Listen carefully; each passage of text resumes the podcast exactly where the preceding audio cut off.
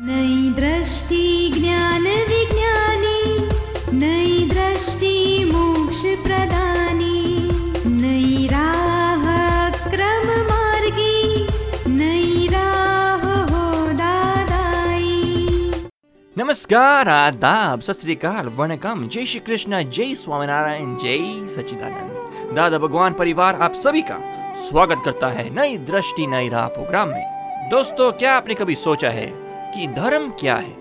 देखने जाए तो दुनिया में धर्म का meaning right way of living है। लेकिन कई बार वो ड्यूटी वर्च्यू मोरालिटी स्पिरिचुअलिटी और इवन रिलीजन के नाम से जाना जाता है। तो ये धर्म क्या है? सबसे अच्छा धर्म कौन सा है? चलिए जानते हैं धर्म की डेफिनेशन हमारे परम पूज्य आत्मज्ञानी दीपक भाई से। खान पान का और अध्यात्म का क्या संबंध है? सचमुच तो खान पान और अध्यात्म में ज़्यादा कुछ लेना देना नहीं है। धर्म में लेना देना है। धर्म जिसको बोलते हैं ना, क्योंकि धर्म, यानी अध्या डेवलपमेंट के लिए है। आप खान पान में नॉन वेज खा लो तो किसी को दुख हो जाता है ना? नहीं? ये चिकन है कोई भी प्राणी को हिंसा करके उसका मीट खाएँगे तो जीव को कितना दुख हो जाता है। यानी किसी को दुख दे के आगे बढ़ो वो धर्म में करेक्ट नहीं है।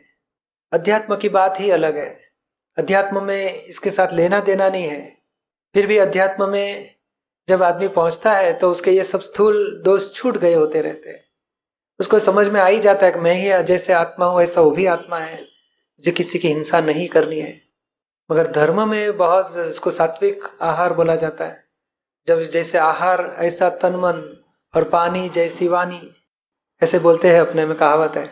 तो आप खुराक ऐसे प्रकार के खाओगे तो आपका मन बिगड़ जाएगा, शरीर भी बिगड़ जाएगा। और पानी ऐसे प्रकार का पियोगे तो पानी भी बिगड़ जाएगी। पर वहाँ ज़रूरत है। अध्यात्म में तो आत्मज्ञान की जब दृष्टि हो जाती है तो आत्मा खाता ही नहीं। तब इसमें ये खाना चाहिए, ये नहीं खाना चाहिए। ये सब कंदमूल त्याग करो कंदमूल नहीं खाओ, ये कुछ है ही नहीं उधर। आत्मा खाता ही नहीं, वो आत्म जागृति में रहो और सभी प्रकार के देह के कर्म, फल, भुगत के उसका संभाव से निकाल कर दो। निपट लो, अभी नए चार्ज मत करो और जूने पुराने कर्म खत्म करते जाओ। वही दृष्टि रहती है। उसमें बुरा अच्छा बुरा छोड़ना है अच्छा पकड़ना है, वो ग्रहण और त्याग कुछ रहता ही नहीं, उसको अध्यात्म बोला जाता है। धर्म में ज़रूर रहता है। समझ में आता है ना? हमने धर्म में सब नीति नियम बताए हैं। वैष्णव में भी बताया कि भाई, ये लहसुन है, प्याज है, मत खाओ। जैन धर्म में भी बताया कि लहसुन, प्याज, ऑनियन मत खाओ।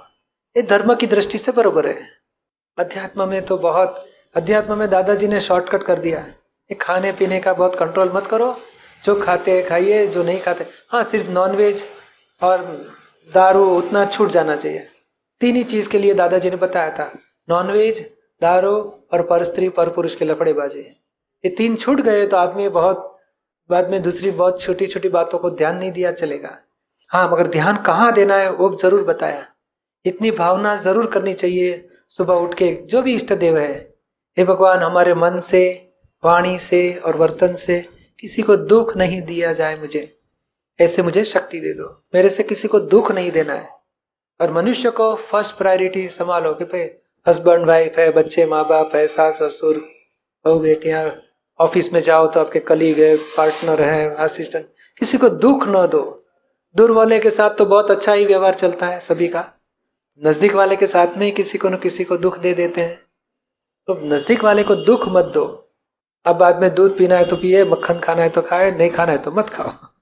हाँ नॉन वेज नॉन वेज और दारू छोड़ दो, उतना दो टच मत करो। और पर स्त्री, पर पुरुष लफड़ेबाजी नहीं होनी चाहिए। तीन चीज़ छूट गई। बाद में जो भी खाना, पीना, साधारण जीवन निभाने के लिए करो, हरकत नहीं है। पर मनुष्य को दुख मत दो। और मनुष्य को आप दुख नहीं देते हैं तो सेकंड नंबर में बाद में चूहा है, कुत्ता है, बिल्ली है, सब आ जाएँगे। पंच इंद्रिय, जानवर है, उसे चार इंद्रिय, मच्छर है, मक्खी है, सब चार इंद्रिय है।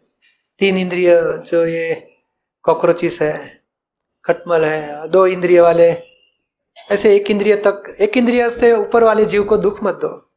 एक इंद्रिय, ये जो पेड़ है, सब्ज़ी बाजी है, सब खाना पीना, एक इंद्रिय जीव का है। उसमें कोई हरकत नहीं। आपको घी लेना है, मक्खन लेना है, आराम से खाइए, उसमें हरकत नहीं। है वो इतना नुकसान नहीं करता है जितना एक मनुष्य को दुख दिया, वो सबसे बड़ा नुकसान है। ऐसे अब अब सब्ज़ी, रोटी खाओ तो एक रुपये का लॉस होएगा। मक्खन कुछ खाया तो पाँच रुपये तक लॉस होएगा।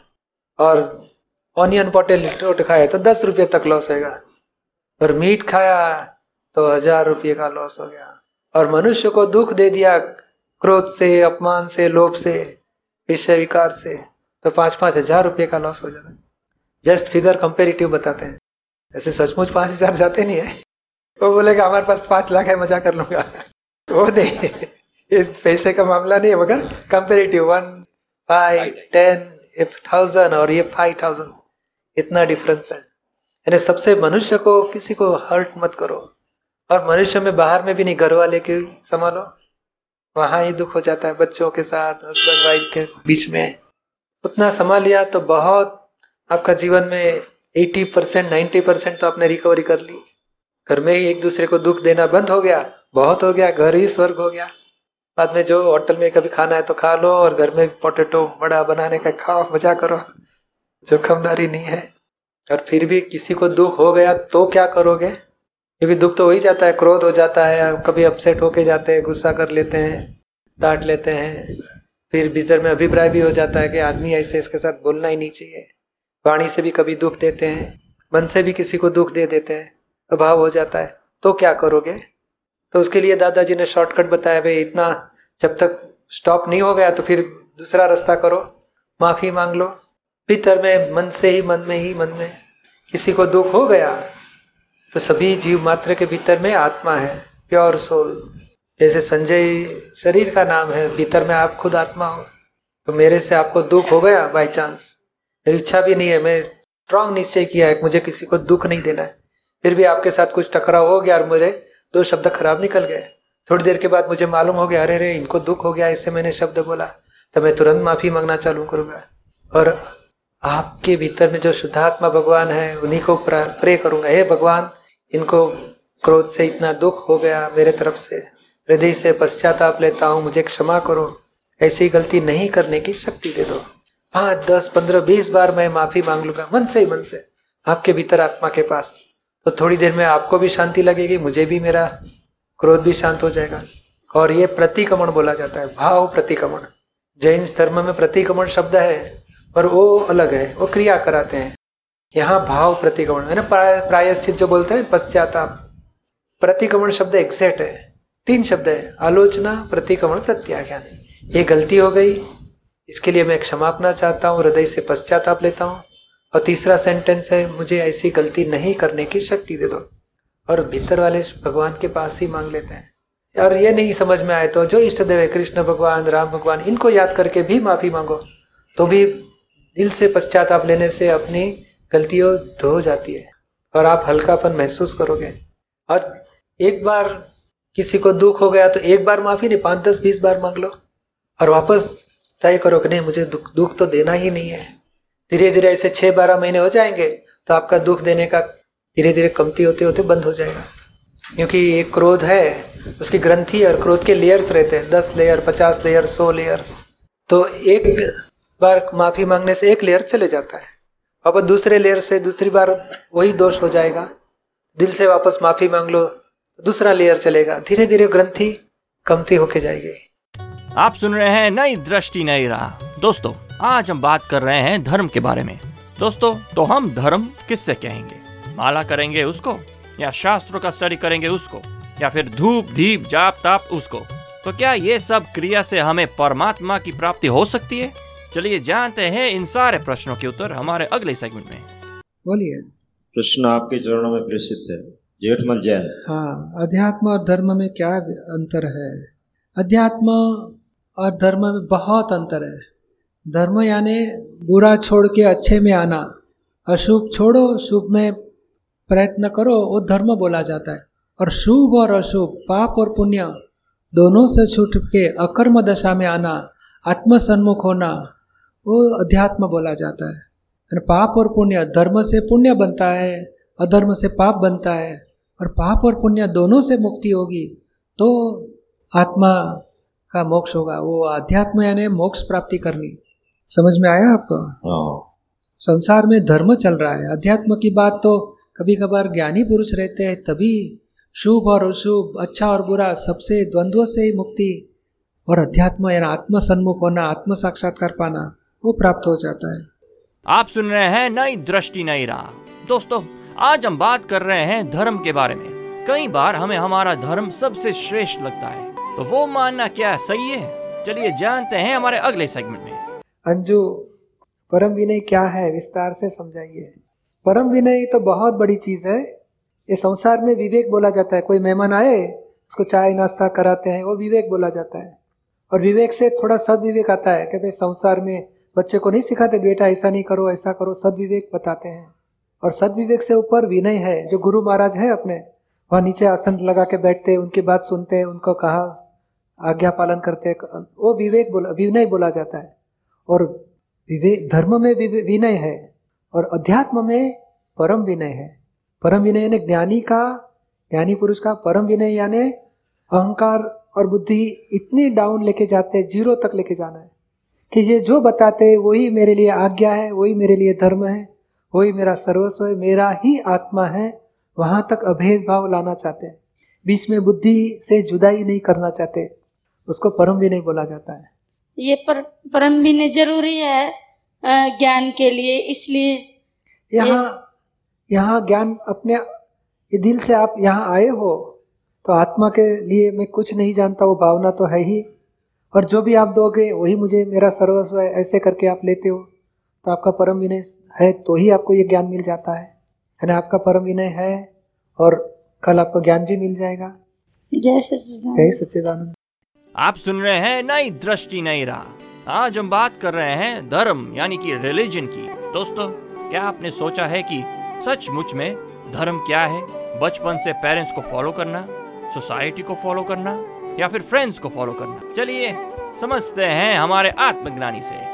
जी हर एक धर्म और हर एक समाज में बड़े बड़े वक्ता लोग हैं। श्रोता की भी कमी नहीं है फिर भी समाज का नैतिक प्रतन धीरे धीरे बढ़ता जा रहा। है ये तो देखो कलयुग का टाइम है वो बिगड़ने वाला ही है।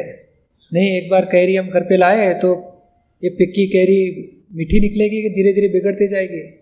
भगवान महावीर चले गए बाद में सब संसार की अधपतन चालू ही है। छठा आरा तरफ़ जा रहा है।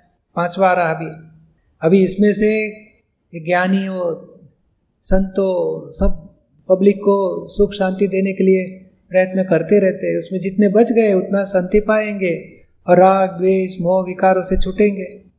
बाकी पतन वाला रास्ता ही पे सब गिर रहे हैं। स्लोप है। स्लीपिंग काल है। स्लीप होते होते होते छठे आरे में चले जाएँगे। और ये थोड़ा सा अंतरयुग अच्छा अच्छा आया है। तो श्रीमद राजचंद्र जैसे सौ साल पहले ज्ञानी हुए कुंदकुंदाचार्य जैसे नौ सौ साल नौ सौ साल पहले ज्ञानी हुए और पचास दादा भगवान जैसे ज्ञानी पच्चीस, कितना साल हुए अभी? बाईस पच्चीस साल पहले।